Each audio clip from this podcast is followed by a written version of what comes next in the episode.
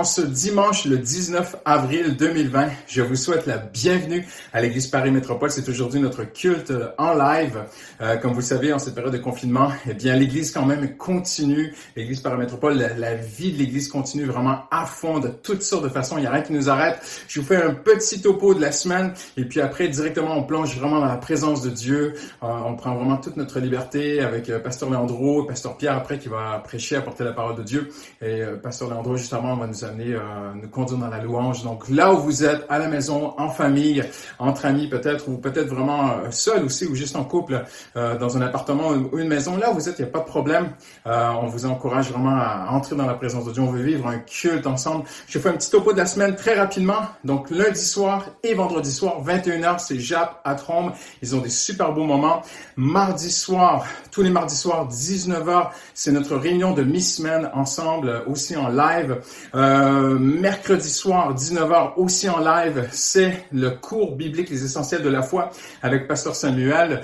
Euh, jeudi soir, samedi soir, plusieurs départements d'église se rencontrent. Il y a des Zooms, il y a des visioconférences, toutes sortes de plateformes sont utilisées pour que voilà, les, équipiers, les frères et sœurs, les bien-aimés puissent se retrouver et euh, avoir des moments de, convivialité, d'encouragement, de partage, de prière, de témoignage aussi. On passe souvent des très très bons moments dans, ces moments-là. Euh, c'est très très important euh, pour nous. Je vous le dis à l'avance, dimanche 26 avril, le département des hommes de l'Église organise une réunion d'hommes. Donc restez connectez avec nous. Suivez-nous vraiment sur les réseaux sociaux, sur notre Instagram, euh, page Facebook de l'Église, aussi sur le site Internet de l'Église. Vous pouvez trouver euh, vraiment tout ce que vous avez besoin. N'hésitez pas si vous avez besoin d'un entretien ou un moment de prière au téléphone simplement. Euh, c'est pas facile peut-être pour vous là où vous êtes. On sait que euh, il y a des gens que ça peut être sur le plan financier, c'est pas facile pour eux. D'autres c'est au niveau de la santé, tout ça. On veut vraiment être une église. On veut être unis, on veut être ensemble, on veut être dans la prière, on veut s'encourager les uns les autres, se soutenir, vraiment mettre en pratique la première église. Je réécoutais la pensée de, de Samuel Très belle euh, pensée parce que vous savez, tous les matins vers 10 heures, on diffuse une pensée qui s'intitule EPM at Home. C'est une courte pensée de quelques minutes apportée par euh, différents pasteurs. Et Samuel a ramené aussi la vision de l'Église vendredi, acte 2, 42. Et c'est le temps vraiment de vivre l'Église euh, comme les, les, premiers chrétiens le vivaient. Donc, euh, si vous avez besoin d'un entretien téléphonique, visio, prière, n'hésitez pas. Vous allez sur monégliseaparis.fr et, vous sollicitez, un pasteur viendra vers vous. et prendra un moment avec vous. Je prends un petit moment juste avant qu'on aille dans la présence de Dieu pour s'encourager déjà, vous donner quelques mises à jour de la vie de l'Église. Peut-être que vous vous demandez, mais qu'est-ce qu'ils font les pasteurs? Les pasteurs travaillent. Euh, lundi soir dernier, le, conseil d'administration ensemble et les pasteurs, on a eu un bon moment de prière. On travaille différents dossiers. La vie de l'Église, vraiment, elle continue à fond. Euh, les pasteurs sont dans la parole, dans la prière aussi, dans, euh, des moments de, de, pastorat. Euh, on travaille des projets pour l'avenir et on entend de beaux témoignages. Je voudrais juste vraiment vous encourager à entrer dans la présence de Dieu maintenant avec des actions de grâce. Cette semaine encore, j'ai entendu plusieurs très beaux témoignages d'attitude exemplaire des chrétiens qui sont en train de traverser peut-être le moment où, le plus difficile de vie ou un moment difficile de leur vie et qui euh, plutôt que de reprocher Dieu, on choisit vraiment de se confier en Dieu. Des témoignages que dans les prochaines semaines, on pourra peut-être vous, vous, partager publiquement. Mais euh, j'ai été très, très encouragé cette semaine personnellement euh, à passer du temps avec des frères et sœurs qui, pour eux, c'est pas facile, mais vraiment, ils s'accrochent à Dieu. Ils sont des rocs. Euh, Jésus dit à Pierre, tu seras un rocher, tu seras un roc, et ils sont vraiment euh, des rocs. Euh, leur, leur foi plus précieuse que l'or est en train de, de, vraiment glorifier Dieu. C'est très très bon. On entend aussi des témoignages de gens qui sont bénis en, ces moments difficiles, des gens qui sont protégés, qui vivent de la bénédiction, la protection de Dieu. C'est très très encourageant. J'aimerais aussi vous partager qu'on a plusieurs personnes qui viennent vers nous. moi personnellement, plusieurs rencontres avec des gens qui sont nouveaux dans la foi, qui s'approchent de Dieu et même en ces circonstances se, pose des questions sur Dieu, c'est très, très, très, très encourageant de voir que Dieu est à l'œuvre euh, en cette période de confinement. Dieu est vivant, il est bon. Et j'entends aussi plusieurs chrétiens qui s'encouragent. Donc vraiment un très, très bel esprit à l'Église Paramétropole. Vraiment, le, fruit de l'esprit, c'est une Église extraordinaire. Vous êtes vraiment extraordinaire à l'Église Paramétropole, une belle Église équilibrée. Euh, fondée par Jésus-Christ et bâtie par Jésus. Donc, euh, on va maintenant passer euh, dans la présence de Dieu.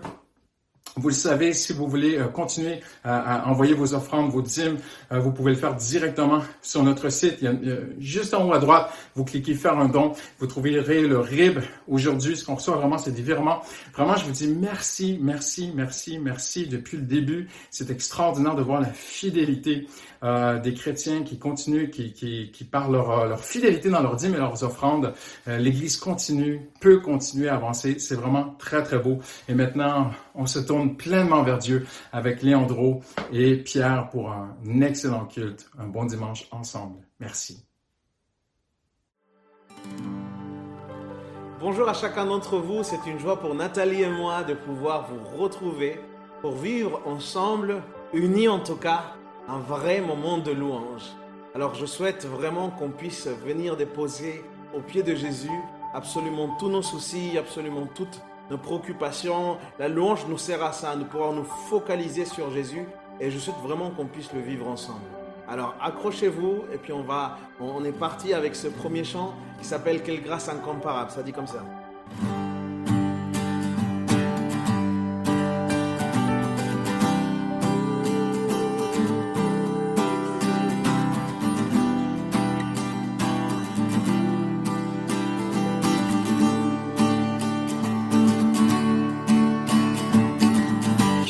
Le pouvoir du mal de la mort, qui aime d'un amour si puissant, si fort.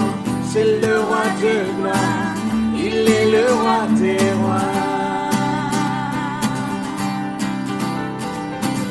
Qui secoue la terre par un saint tonnerre, qui nous émerveille par tant de mystère. C'est le roi de gloire il est le roi des rois. Quelle grâce incomparable, quel amour infini, que tu aies pris ma croix, que tu sois mort pour moi. Tu as payé le prix pour qu'enfin je sois libre. Jésus, je te chante pour ce que tu as fait. Oh,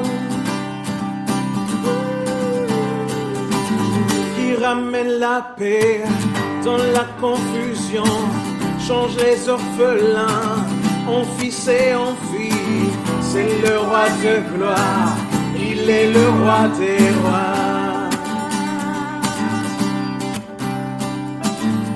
Règne sur les peuples dans la vérité, brille comme le soleil de tout son éclat. C'est le roi de gloire, il est le roi des rois. Quelle grâce incomparable, quel amour infini, que tu aies pris ma croix que tu sois mort pour moi. Tu as payé le prix pour qu'enfin je sois libre. Oh Jésus, je te chante pour ce que tu as fait. Avec moi, digne l'agneau. Digne l'agneau immolé vainqueur sur la mort, digne l'agneau immolé, digne le roi, vainqueur sur la mort, digne l'agneau immolé, digne le roi, vainqueur sur la mort, digne l'agneau immolé, digne le roi, vainqueur grâce incomparable.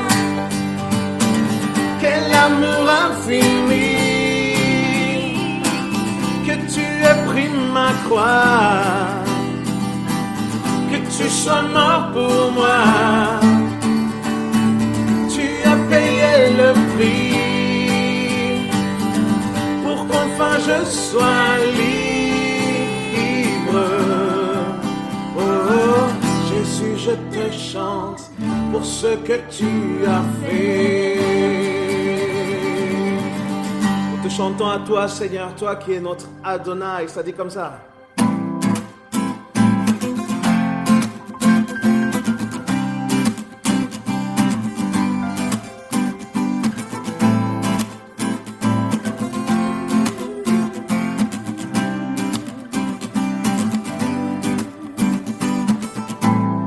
Qui est semblable au lion à l'agneau, assis sur le trône.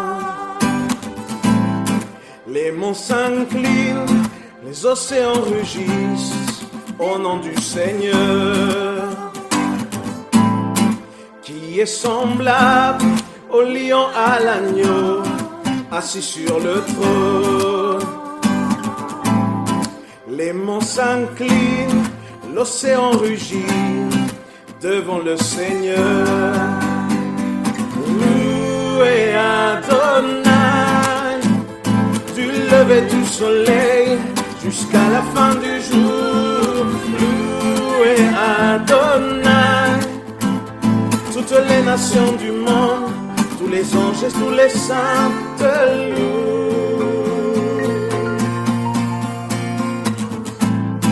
qui est semblable à lion à l'agneau, assis sur le trône. Les monts s'inclinent, l'océan rugit devant le Seigneur, qui est semblable au lion à l'agneau, assis sur le trône. Les monts s'inclinent, les monts s'inclinent, l'océan rugit devant le Seigneur. Loué Adonai, du lever du soleil jusqu'à la fin du jour. Loué Adonai, toutes les nations du monde, tous les anges et tous les saints te louent. Adonai, lever du soleil jusqu'à la fin du jour. Loué Adonai, toutes les nations du monde, tous les anges et tous les saints Seigneur,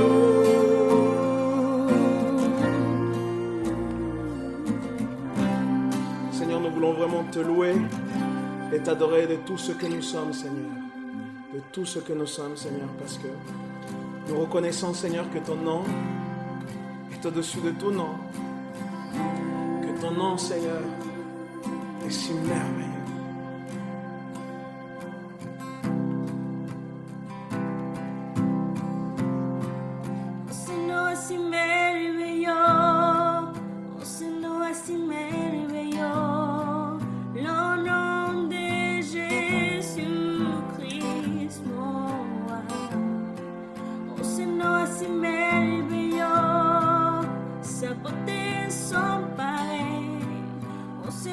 Si merveilleux, le nom de Jésus. O Senhor é si merveilleux, o Senhor é si merveilleux, le nom de Jésus-Christ, mon roi. O Senhor é si merveilleux, sa beauté sans pareil. O Senhor é si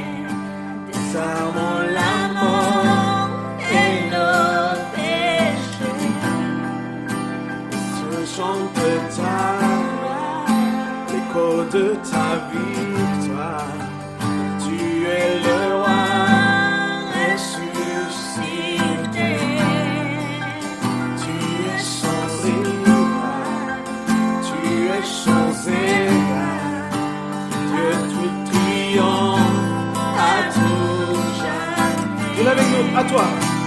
À toi soit le à toi soit la gloire. Surpasse tout autre nom. Oh, ce nom est victorieux. Oh, ce nom est victorieux. Le nom de Jésus-Christ, mon oh, ce nom est victorieux sans pareil, dans ce nom est victorieux, le nom de Jésus, dans ce nom est victorieux.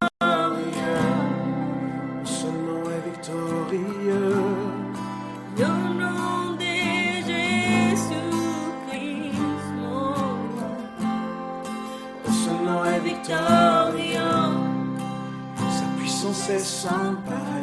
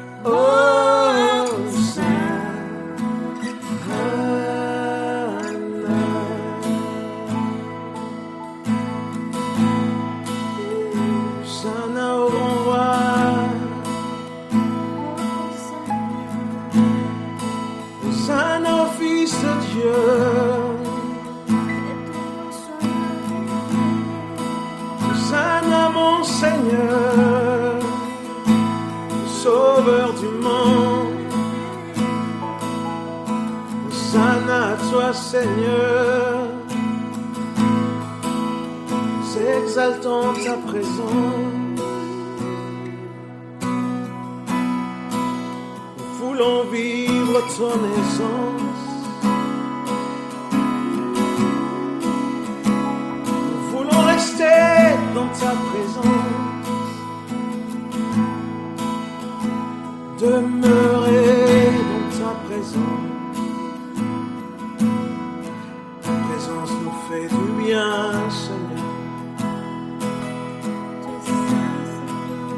Ta présence, je rencontre ton amour.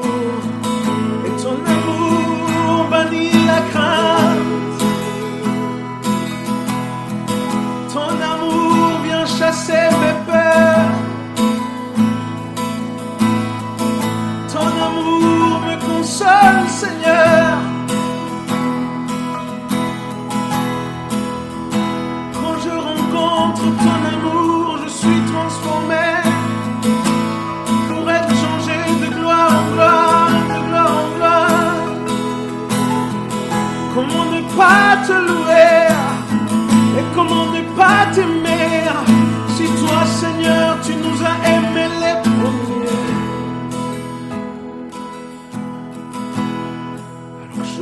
Vers toi, rencontrer ton amour. Oh mon frère, ma soeur, je ne sais pas ce que tu vis aujourd'hui comme émotion. Mais il y a quelque chose de tellement puissant dans l'amour de Dieu. Et je t'invite aujourd'hui à le saisir. Plonge, plonge, submerge-toi dans l'amour de Dieu. L'amour qui change tout. L'amour qui nous transforme. Oh, laisse-toi t'aimer. Laisse-toi t'aimer. En ces jours de, d'incertitude, juste laisse-toi t'aimer. Et si comme moi tu, tu reconnais que tu ne mérites pas ton amour, je suis là pour te dire que l'amour de Dieu est parfait et que tu ne peux absolument rien faire pour le mériter.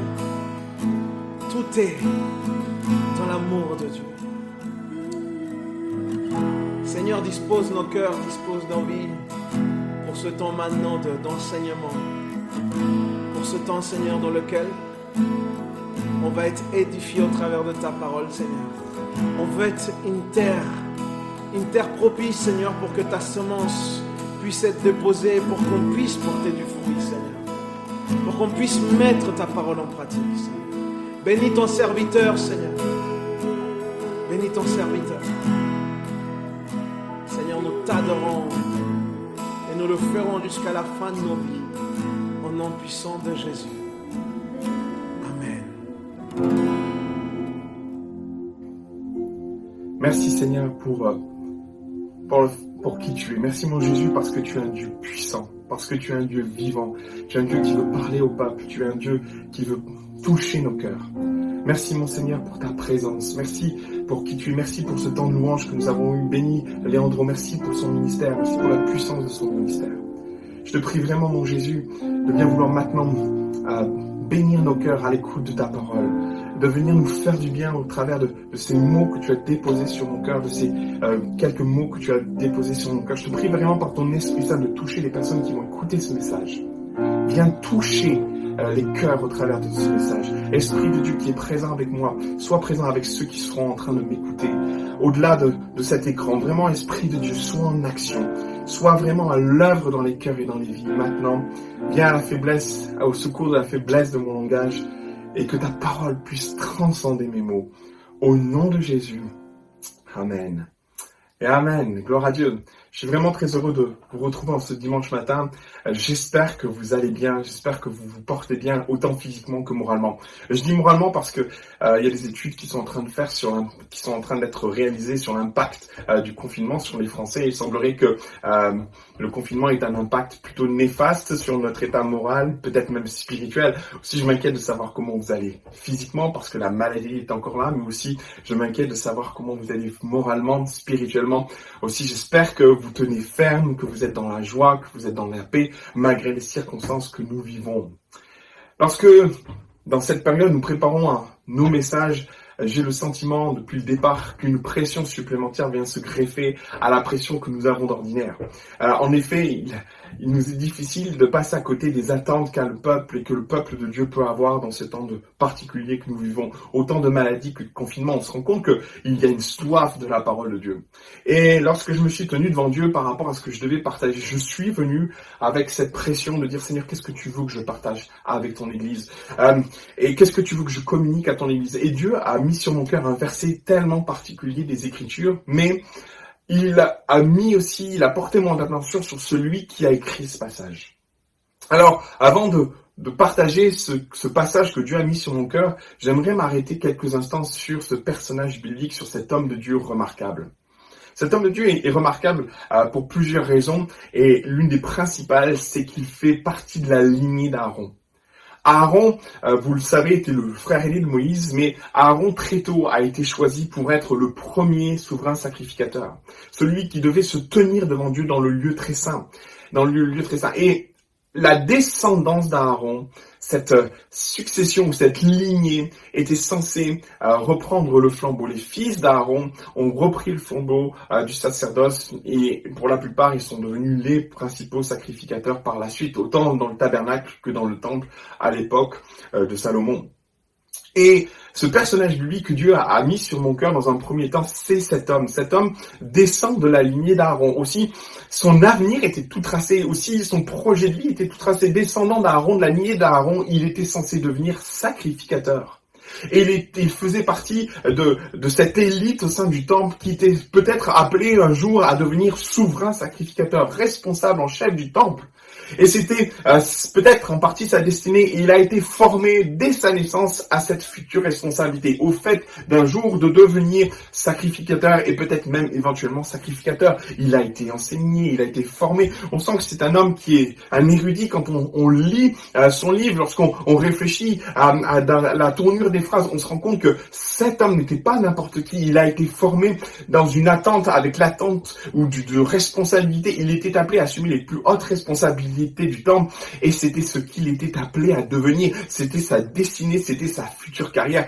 Tout était tracé pour lui. Malheureusement, il ne viendra jamais sacrificateur. D'une part parce que lorsque nous commençons à, parler de lui, euh, il est trop jeune pour devenir sacrificateur. Il fallait avoir 30 ans pour commencer à exercer son rôle. Et lorsqu'un événement tragique va se produire dans sa vie, on pense qu'il a 25-26 ans. Et à 25-26 ans, alors que ce jeune homme se prépare à, il est à la veille de prendre ses responsabilités dans le temple, il va se passer un événement tragique qui va bouleverser complètement sa vie. Nebuchadnezzar, roi de, Babylone, va venir avec son armée et va assiéger la ville de Jérusalem. Ce siège va durer plusieurs mois, peut-être plusieurs semaines, et c'est le roi Joachim, roi de Juda, qui va venir à la rencontre de Nebuchadnezzar et qui va négocier la paix. Cette négociation va avoir des répercussions tragiques sur Jérusalem et sur une partie de la population, puisque Joachim, sa famille et lui vont être déportés, mais 10 000 hommes, la Bible nous parle de 10 000 hommes vont être déportés. Les personnes qui faisaient partie de l'élite, les responsables religieux comme les responsables d'armée, des soldats et des hommes ayant un savoir-faire, près de 10 000 hommes, le peuple va être appauvri de 10 000 hommes.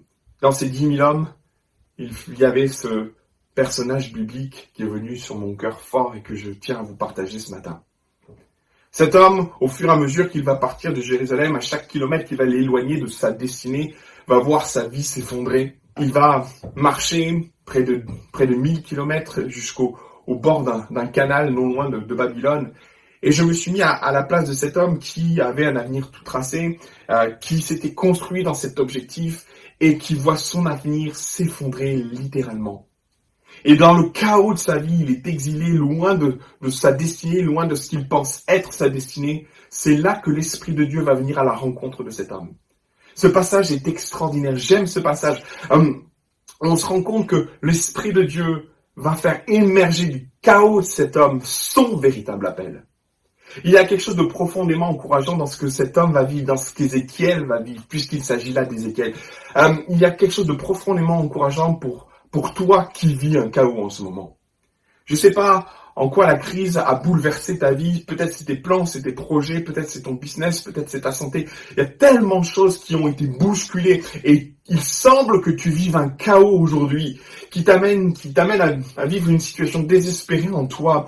Peut-être à l'image d'Ézéchiel qui est au bord du, canal euh, qui conduit à, à Babylone et là à, à, à Kébar, c'est ce que le, texte dit, c'est, c'est là qu'Ézéchiel était, c'est là que l'Éternel est venu chercher Ézéchiel, c'est là qu'Ézéchiel a été choisi, c'est là qu'Ézéchiel a reçu son véritable appel. Si Ézéchiel pensait devenir un jour sacrificateur, Dieu en a décidé autrement et lui dit non, tu seras pas sacrificateur, tu seras prophète de l'Éternel et pas le moindre, l'un des plus grands qu'Israël n'ait jamais connu. Mon frère, ma sœur, je sais pas ce que tu vis, je sais pas dans quelle détresse tu te trouves ou dans quel chaos de ta vie tu te trouves. Mais une chose est sûre, Dieu se sert de nos chaos pour faire émerger de nous notre véritable appel, comme ça a été le cas d'Ézéchiel. La deuxième chose qui est remarquable dans ce personnage d'Ézéchiel, c'est la relation qu'il avait avec le Saint-Esprit. Dans le livre d'Ézéchiel, et vous en serez peut-être surpris ou, interpellé, mais quand on, lit le livre d'Ézéchiel, on constate l'omniprésence de l'Esprit de Dieu dans ce texte. Lorsqu'on lit Ézéchiel, on a l'impression de, livre, euh, lire les, actes des apôtres. C'est étonnant tellement il est présent, tellement il est à l'œuvre, tellement il est en action, autant en parole, en action, quand, que, à tous les niveaux, le Saint-Esprit est omniprésent dans ce texte. Dès les premiers chapitres, dans Ézéchiel chapitre 2 verset 2, euh, il est dit que l'Esprit entra en moi et je me tins debout. Quel magnifique texte. Vous avez Ézéchiel chapitre 3 verset 12 où il est dit que l'Esprit de Dieu, où l'Esprit m'enleva. Il y a tellement de passages dans ce texte où, où Ézéchiel est transporté, enlevé. Ça me fait tellement penser à Philippe d'une part qui va être transporté pour voir l'eunuque, mais euh, même à Pierre qui va être transporté en extase où il va voir le, le plan, la vision de Dieu pour l'Église. Euh, on sent vraiment que le- l'Esprit qui anime Ézéchiel, c'est le même Esprit qui anime la Pentecôte. On sent que l'Esprit est totalement présent. Et puis vous avez ce texte magnifique dans, dans Ézéchiel chapitre 36 verset 26 que, j'affectionne, que j'aime tellement, où il est dit en quelques mots que hum, Dieu va mettre un cœur nouveau dans son peuple. Il est dit que dans ce passage-là, euh, Dieu va changer le cœur de pierre en cœur de chair. Il donnera au peuple de pouvoir obéir à sa volonté, à ses ordonnances, à ses plans. Clairement, ce texte préfigure ou annonce ce que le Saint-Esprit va faire après la croix, annonce ce temps où le Saint-Esprit va venir changer les cœurs, va faire vivre la nouvelle naissance, cette nouvelle transformation. Clairement, ce livre est imprégné, Ézéchiel est imprégné de la personne du Saint-Esprit. Alors, ce, cet aspect tout cela m'amène à dire deux choses importantes. Compte tenu des circonstances que nous vivons, je crois que Dieu va solliciter des Ézéchiel dans cette génération ayant un ministère adapté à la crise que nous vivons. Je crois que Dieu va lever des femmes avec l'esprit d'Ézéchiel, va lever des hommes et des femmes qui, de leur chaos, va faire émerger un appel particulier pour notre génération, pour la saison de crise que nous vivons. Et la deuxième chose que je crois, c'est non seulement Dieu va lever des hommes et des femmes qui seront appelés pour la saison que nous vivons, pour le temps que nous vivons, mais associé à ça, il va donner une portion de l'esprit qui va leur permettre de, de vivre, ou en tout cas qui va leur permettre d'assumer le ministère que Dieu leur a donné. Dieu va lever des Ézéchiel et Dieu va donner la portion de l'esprit nécessaire pour accomplir le plan que Dieu a pour notre génération.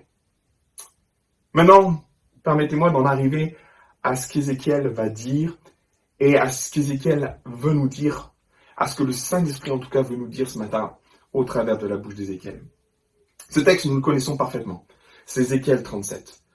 Ézéchiel 37, chapitre, chapitre 37, verset 1er, nous parle de cette fameuse vallée d'ossements desséchés. Cette vallée d'ossements desséchés, euh, elle nous parle à, bien des égards compte tenu de la crise que nous vivons. Et elle est particulière parce qu'elle fait référence à ces ossements desséchés. On pourrait dire que c'est un passage un peu gore quand même, qu'on en dise, mais euh, tellement particulier où on a l'impression de vivre un, passage de science-fiction clairement. Euh, mais il ne faut pas se passer à côté d'une chose essentielle. Dieu n'est pas en train euh, de parler d'une mort physique. Ce passage-là ne fait pas référence à de la mort physique, mais plutôt à un état spirituel, et en particulier à l'état spirituel du peuple d'Israël. Dans ce contexte-là, il ne faut pas oublier que cette vallée d'ossements desséchés fait référence à ce qu'Israël va dire d'elle-même. Plus loin dans Ézéchiel chapitre 37 verset 11, je vous inviterai à lire si vous voulez, Dieu parle et Dieu prononce les paroles que le peuple d'Israël est en train de dire. Nos ossements sont desséchés, sont complètement desséchés. Notre espoir, notre espérance est détruite. C'en est fait de nous. Voilà ce que le peuple va dire. Voilà ce qui va amener cette vision. Alors Dieu n'est pas en train de parler d'une mort physique, mais il est en train de parler de l'état spirituel d'Israël. Alors on peut comprendre qu'Israël soit dans cet état, euh, parce qu'il faut comprendre ce qu'ils ont vécu. Il y a quelques instants, j'ai parlé de la déportation, première déportation qui a amené Ézéchiel à Babylone. Ce peuple qui s'est retrouvé exilé à Babylone se nourrissait d'une espérance. Il croyait en la possibilité de revenir à Jérusalem. Ils se nourrissaient de cette espérance, comme quoi Jérusalem allait les attendre et qu'ils allaient pouvoir retourner dans leur pays une fois que l'apaisement sera là. Et ils s'attachaient à cette espérance. Ils y croyaient de tout leur être, c'était ce qui les faisait tenir. Ézéchiel est venu avec des prophéties, leur, indiquant que non, même que Jérusalem allait être détruite. Dix ans après la première déportation, c'est ce qu'on va appeler la deuxième déportation, le roi Sédécia, le nouveau roi de Juda, va rentrer en opposition, va se rebeller contre Nebuchadnezzar. Face à cela, Nebuchadnezzar va pas faire dans la dentelle, il va envoyer son armée. Et là, ça va être une tragédie. La ville va être assiégée et ça va être une catastrophe pour Jérusalem puisque à la sortie de ce conflit, tout Jérusalem est détruit. Le passage est, édifiant, c'est le, les derniers livres de rois où il nous est dit de, de roi, le, le, la ville est complètement détruite. Et il commence à détailler le temple est détruit. Le temple avec ses colonnes, il est même précisé que les colonnes des reins qui étaient à l'entrée du temple vont être détruites et les reins vont être ramenés à Babylone. La maison de l'Éternel va être brûlée, va être détruite, va être pillée, tous les ustensiles, tout ce qui pouvait rester vont être emportés à Babylone. La deuxième chose qu'il nous dit, c'est que la maison du roi va être détruite et la plupart des habitations vont être détruites. Enfin, l'une des dernières choses que l'on apprend dans ce texte, c'est que la muraille va être détruite. Autant dire que Jérusalem va être rasée. Pour tous ces exilés sortant de la, provenant de la première déportation, tout ce peuple qui se nourrissait de l'espoir, de l'espérance de, de pouvoir revoir Jérusalem vont voir leur espoir mourir. Et c'est pour ça que la Bible dit que le peuple prononce notre espoir est détruit ce qui conduit à vivre un assèchement spirituel. Nos os sont desséchés, c'en est fini de nous. Voilà l'état spirituel dans lequel Israël était à ce moment-là précis lorsqu'Ézéchiel va prophétiser par la, par la puissance du Saint-Esprit. J'aimerais me tourner vers toi, mon frère, ma sœur qui m'écoute aujourd'hui, et j'aimerais te poser la question si toi-même, tu n'es pas comme ce peuple, au milieu de cette vallée d'ossements desséchés. Je ne sais pas quelle est la portée de la crise que nous vivons. Elle est une crise sanitaire, elle est une crise financière, elle est une crise sociale, et cela peut se traduire en toi par une crise spirituelle.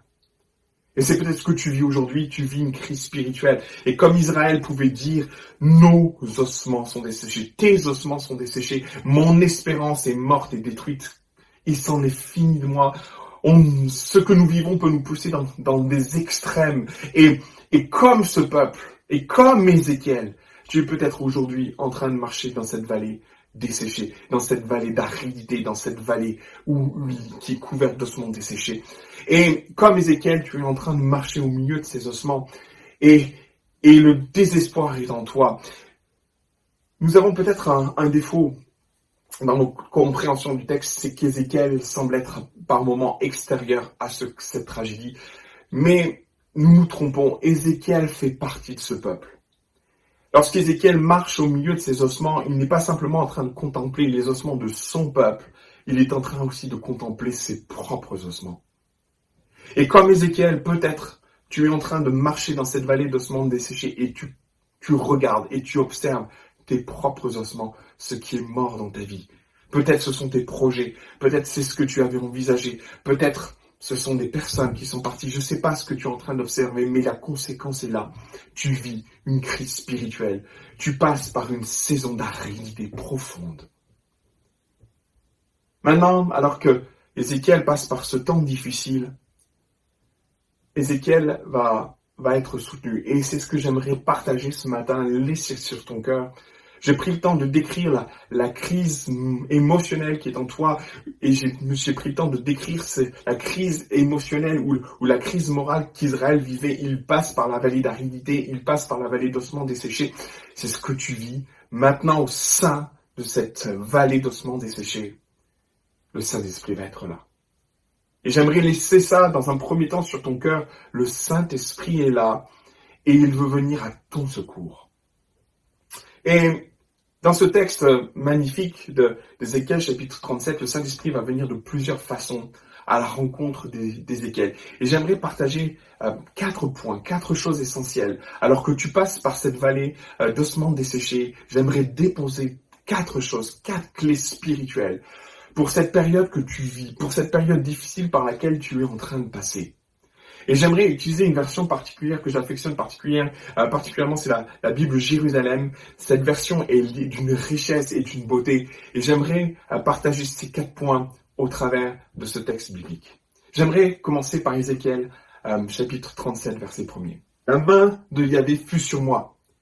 Il m'emmena par l'esprit de Yahvé. Comprenez, c'est cette version en particulier et d'autres versions rejoignent ça. Ce n'est pas un il m'emmena dans l'esprit, non, il m'amena par la puissance du Saint-Esprit. C'est le Saint-Esprit qui est au gouvernail. Et il me déposa au milieu de la vallée, une vallée pleine d'ossements. Mon frère et sœur, face à ce que nous vivons, nous avons tout fait de dire que c'est l'ennemi qui est en train de nous attaquer, c'est l'ennemi qui est en train de nous éprouver. Et et dans un sens, c'est tout à fait possible que l'ennemi euh, puisse être à l'œuvre dans ce que tu vis. Sauf que dans ce passage particulier, ce n'est pas l'ennemi qui est en train d'attaquer Ézéchiel en l'amenant dans la vallée d'ossements desséchés, c'est le Saint-Esprit. C'est la puissance du Saint-Esprit qui est en train de conduire Ézéchiel dans le désert. Alors on pourrait être surpris de ça, sauf que c'est déjà produit dans la Bible. Sauf que c'est quelque chose que Jésus lui-même a vécu. Souvenez-vous, le jour de son baptême, la Bible nous parle que, à la sortie de son baptême, alors qu'une colombe vient sur lui, elle dit, celui-ci mon fils bien-aimé en qui j'ai mis toute mon affection. C'est semblable à ce que nous vivons, nous, en tant qu'enfants de Dieu. On sent que Dieu nous aime, le Saint-Esprit vient sur nous. On n'imagine pas possible que le Saint-Esprit, et les termes sont, d'une précision. La Bible dit que Jésus a été traîné traîné dans le désert, au milieu des bêtes féroces, au milieu des bêtes sauvages. Et c'est dans ce contexte-là que le Saint-Esprit va prendre Jésus, comme il est possible que Jésus, que le Saint-Esprit puisse te conduire à son tour dans une vallée d'aridité. Et il y a quelque chose d'à la fois surprenant, déconcertant de penser que le Saint-Esprit puisse nous conduire là, mais il y a quelque chose de profondément rassurant et c'est ce que j'aimerais laisser premièrement sur ton cœur. Ce n'est pas l'ennemi qui est au contrôle de ce que tu vis, David va dire, il vaut mieux que je tombe entre les mains de l'Éternel que, qu'entre les mains de, de mon ennemi. Tu n'es pas entre les mains de l'ennemi, tu es enfant de Dieu. Et cette circonstance est voulue et conduite par le Saint-Esprit. Tu n'es pas livré entre les mains de l'ennemi au travers de ce que tu vis. Ce n'est pas l'ennemi qui décide de ce que tu vis. C'est le Saint-Esprit, celui qui veut le mieux pour toi, celui qui est aux commandes de ta vie, celui qui dirige tout, celui qui t'a emporté et qui t'emporte au milieu de cette vallée d'ossements desséchés. C'est lui qui est au contrôle. Ce n'est pas l'ennemi de ton âme. Ce n'est pas celui qui cherche ta perte qui est au contrôle de cette situation.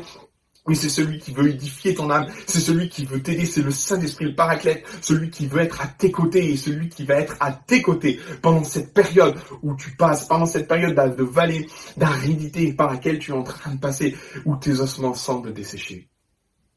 C'est important de comprendre ça. Parce que tu peux subir ça pensant que l'ennemi est en train de t'attaquer. Ou tu peux vivre ça différemment en te disant l'Esprit du Seigneur est sur moi. L'Esprit du Seigneur est avec moi. Et dans cette vallée desséchée, dans cette vallée d'ossements desséchés, le Saint-Esprit est là. La deuxième chose qu'il est dit dans ce texte, je vais le lire assez rapidement, il me la fit parcourir parmi eux en tous sens. Ce passage, je l'avais jamais trop réalisé. Il a fallu que je lise plusieurs fois pour comprendre ce qui était en train de se passer. Non seulement le Saint-Esprit va conduire Ézéchiel dans cette vallée d'ombre de la mort, mais il nous est dit une seconde chose importante, c'est que il me fit parcourir, il me la fit parcourir parmi eux. En d'autres mots, le, Saint-Esprit va pousser euh, Ézéchiel à examiner cette vallée, à la regarder attentivement, à se pencher sur ses ossements, à passer au milieu d'eux, à les regarder, à, à les observer, à comprendre ce qui se passe. Mon frère, ma sœur, ce que nous vivons est tellement propice à un travail d'introspection. Et j'aimerais te dire de la part du Saint-Esprit que le Saint-Esprit est en train de travailler ton cœur. Le Saint-Esprit est en train de faire une œuvre en toi. Le Saint-Esprit est en train d'amener et veut t'amener à réfléchir sur qui tu es et sur tes fondements spirituels.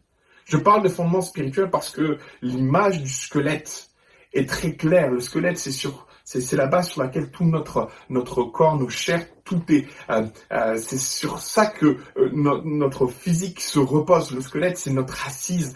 Euh, on parle souvent dans un bâtiment des, structures principales, on passe de l'ossature, l'ossature du bâtiment, l'ossature, notre ossature. Et évidemment, il ne s'agit pas de quelque chose de physique, il s'agit de quelque chose de spirituel dès le départ. Au travers de ce texte parle de, de- des ossements desséchés dans une vision spirituelle, dans un état spirituel. Et clairement, et Dieu pousse au travers du Saint-Esprit, le Saint-Esprit pousse Ézéchiel à avoir ce travail introspectif sur sa base. Et quand nous passons par des événements où notre foi est bousculée, ben, c'est comme ce feu qui s'abat sur nous. Que reste-t-il derrière?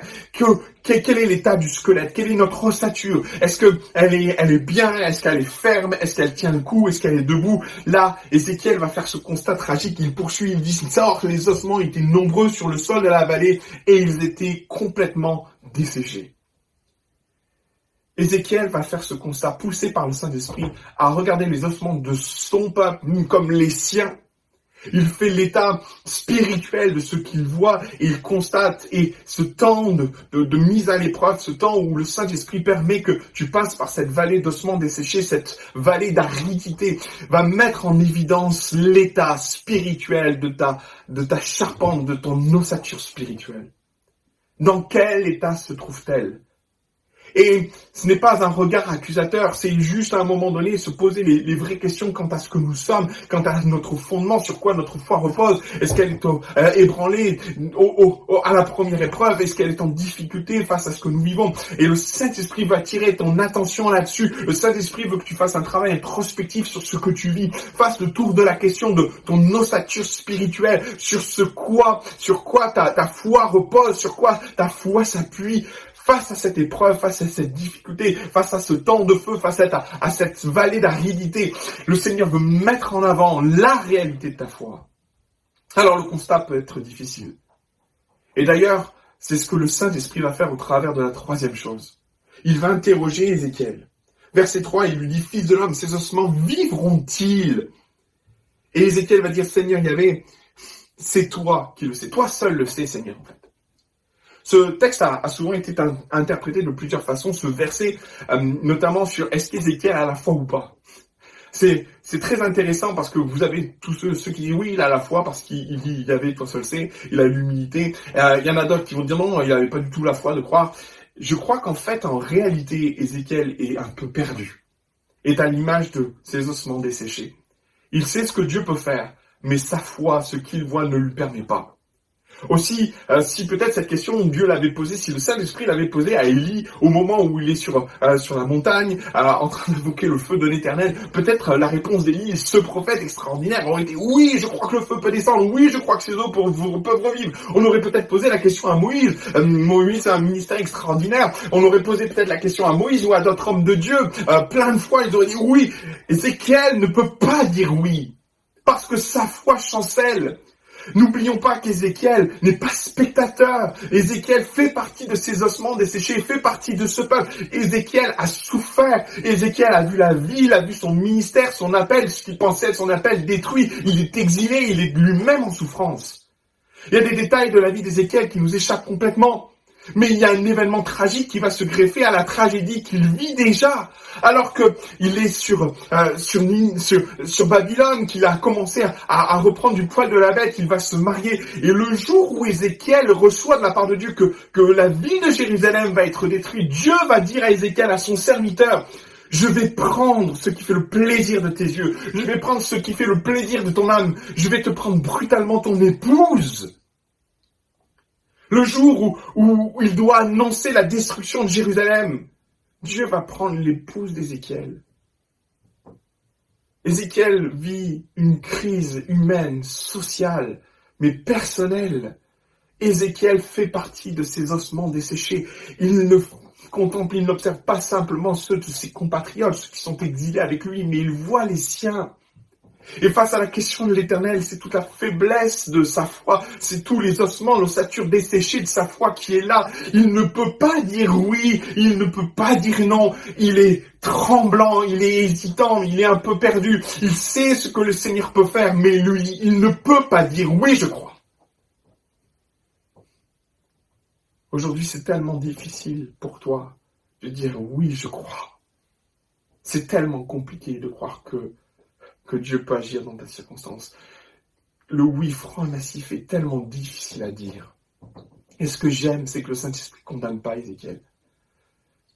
Ézéchiel, le Saint-Esprit va pas accabler plus Ézéchiel face à ce qu'il vit, face à la douleur de ce qu'il vit, face à, à, cette, à, à ce chaos qu'il vit intérieurement.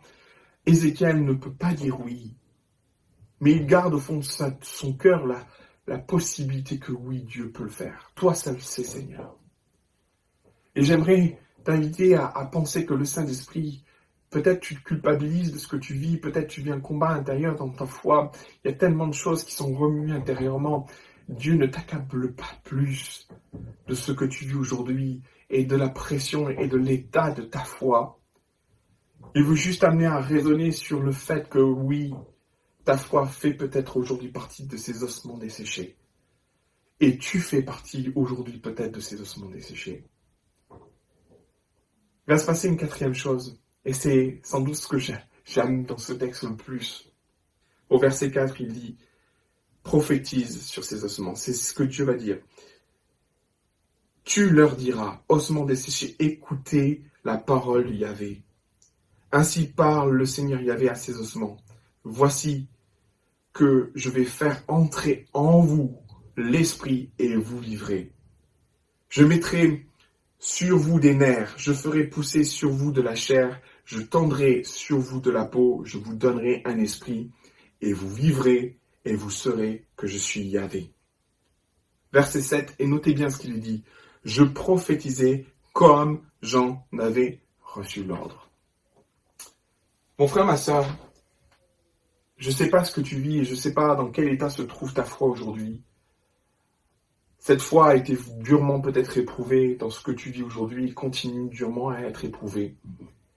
Et face à cette situation, c'est le Saint-Esprit qui vient prendre le relais. J'étais souvent interpellé que, que Dieu puisse se servir d'Ézéchiel de cette façon-là. Euh, pourquoi Dieu ne va pas dire Ézéchiel, mais prie, pour ses ossements Les mots sont tellement précis. Il y a un mot pour prier. Il aurait pu dire à Ézéchiel, prie.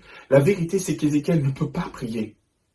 Sa foi n'est pas en mesure de prier. La vérité, c'est qu'Ézéchiel ne peut plus prier.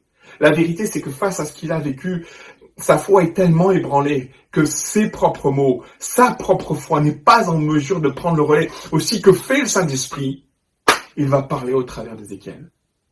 Et j'aimerais t'encourager que dans les temps de faiblesse spirituelle qui sont peut-être les tiens, où ta foi est ébranlée, où ta foi est secouée comme la foi d'Ézéchiel est ébranlée, ça, hum, alors que tu traverses par cette vallée d'ossements desséchés, de part et d'autre, les ossements sont là, ta vie est étalée là, et il y a beaucoup de choses, des projets, des, choses qui, qui sont restées là. Tu, pas forcément aujourd'hui le courage de prier ni de prononcer quelque chose, mais une chose est certaine, c'est que le Saint-Esprit qui est notre aide veut prendre le relais et va prendre le relais dans la vie d'Ézéchiel, alors qu'Ézéchiel ne veut plus prier ou ne peut plus prier.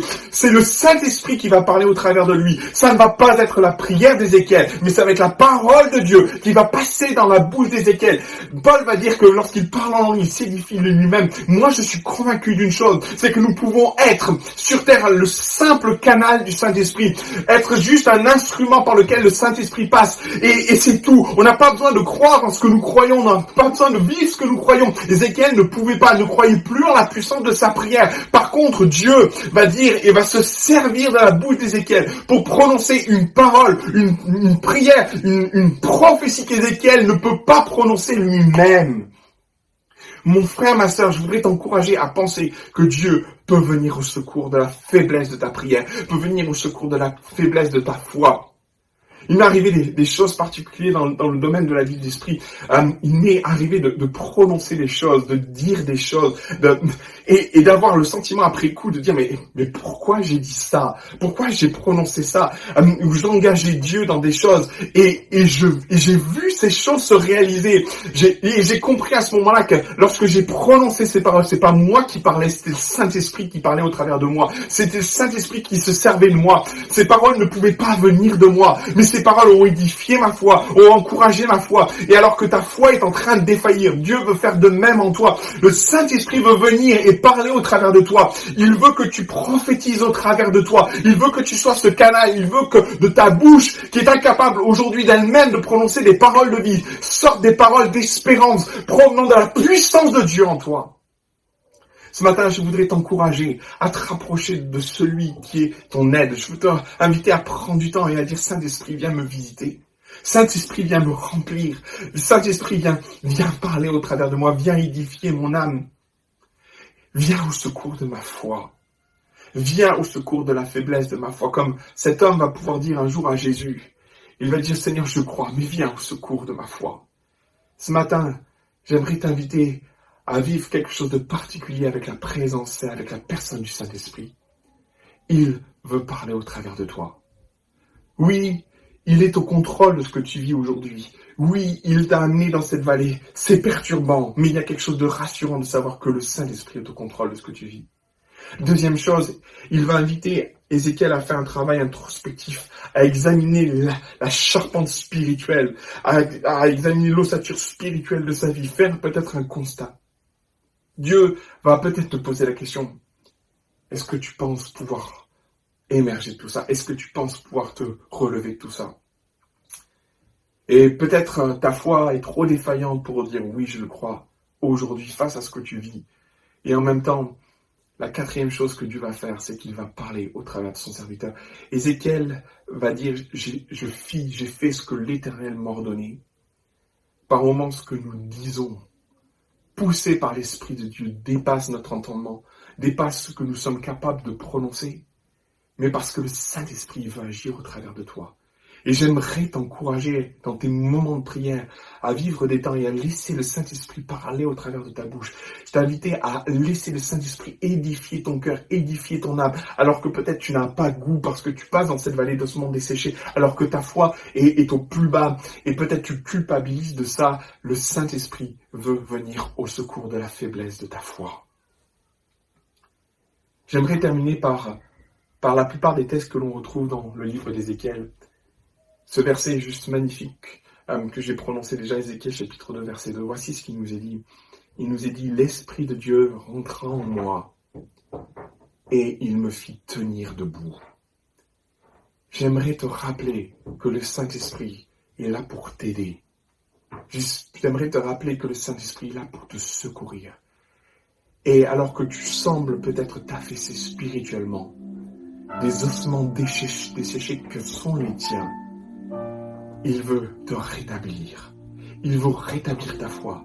Il veut rétablir ta confiance. Il veut rétablir ta paix. Il veut rétablir ta joie. Mon frère, ma sœur, Dieu veut venir au secours de ta foi. Que le Seigneur soit béni. Mon Jésus, mon Seigneur, nous venons devant toi avec ce que nous sommes et peut-être comme Ézéchiel, nous passons dans la vallée, dans cette vallée d'ossements desséchés. Et Nous ne sommes pas simplement spectateurs, nous contemplons la propre situation, notre propre état spirituel. Et alors que mes frères, mes sœurs passent par cette vallée difficile et éprouvante, mon Seigneur, tu nous montres dans ta parole que le Saint-Esprit veut jouer son rôle de paraclète. Ce, ce rôle de, celui qui est avec nous, ce rôle de, de personne qui nous guide, qui nous édifie, qui nous façonne. Et je prie que mes frères et sœurs, dans ces temps de difficulté, puissent vivre la puissance du Saint-Esprit, dans cette proximité jamais vécue, dans cette proximité où toi, Saint-Esprit, tu viens au secours de la faiblesse de notre foi, comme tu es venu au secours de la faiblesse d'Ézéchiel. Mon Seigneur, mon Dieu, je crois, Seigneur, que tu es au contrôle de ce que nous vivons. Je crois, mon Seigneur, que tu veux nous amener à réaliser certaines choses. Je crois, mon Père, que tu es en train de nous travailler intérieurement. Tu ne nous juges pas sur l'état de notre foi, mais par contre, tu veux la faire grandir. Et dans ce contexte-là, tu vas te servir d'Ézéchiel pour prononcer les paroles que de lui-même il n'aurait pu prononcer. Je te loue, mon Seigneur, de ce que tu veux venir au secours de la faiblesse de la foi de mes frères et sœurs maintenant. Que ton onction descende, que ton onction passe au milieu de nous. Viens toucher les cœurs, viens visiter ton peuple, et que l'Esprit rentre, et qu'il fasse tenir debout ton peuple. Lève-toi, enfant de Dieu. Lève-toi, enfant de Dieu. Relève-toi, enfant de Dieu. Au nom de Jésus. Amen. Et Amen. Que son nom soit loué.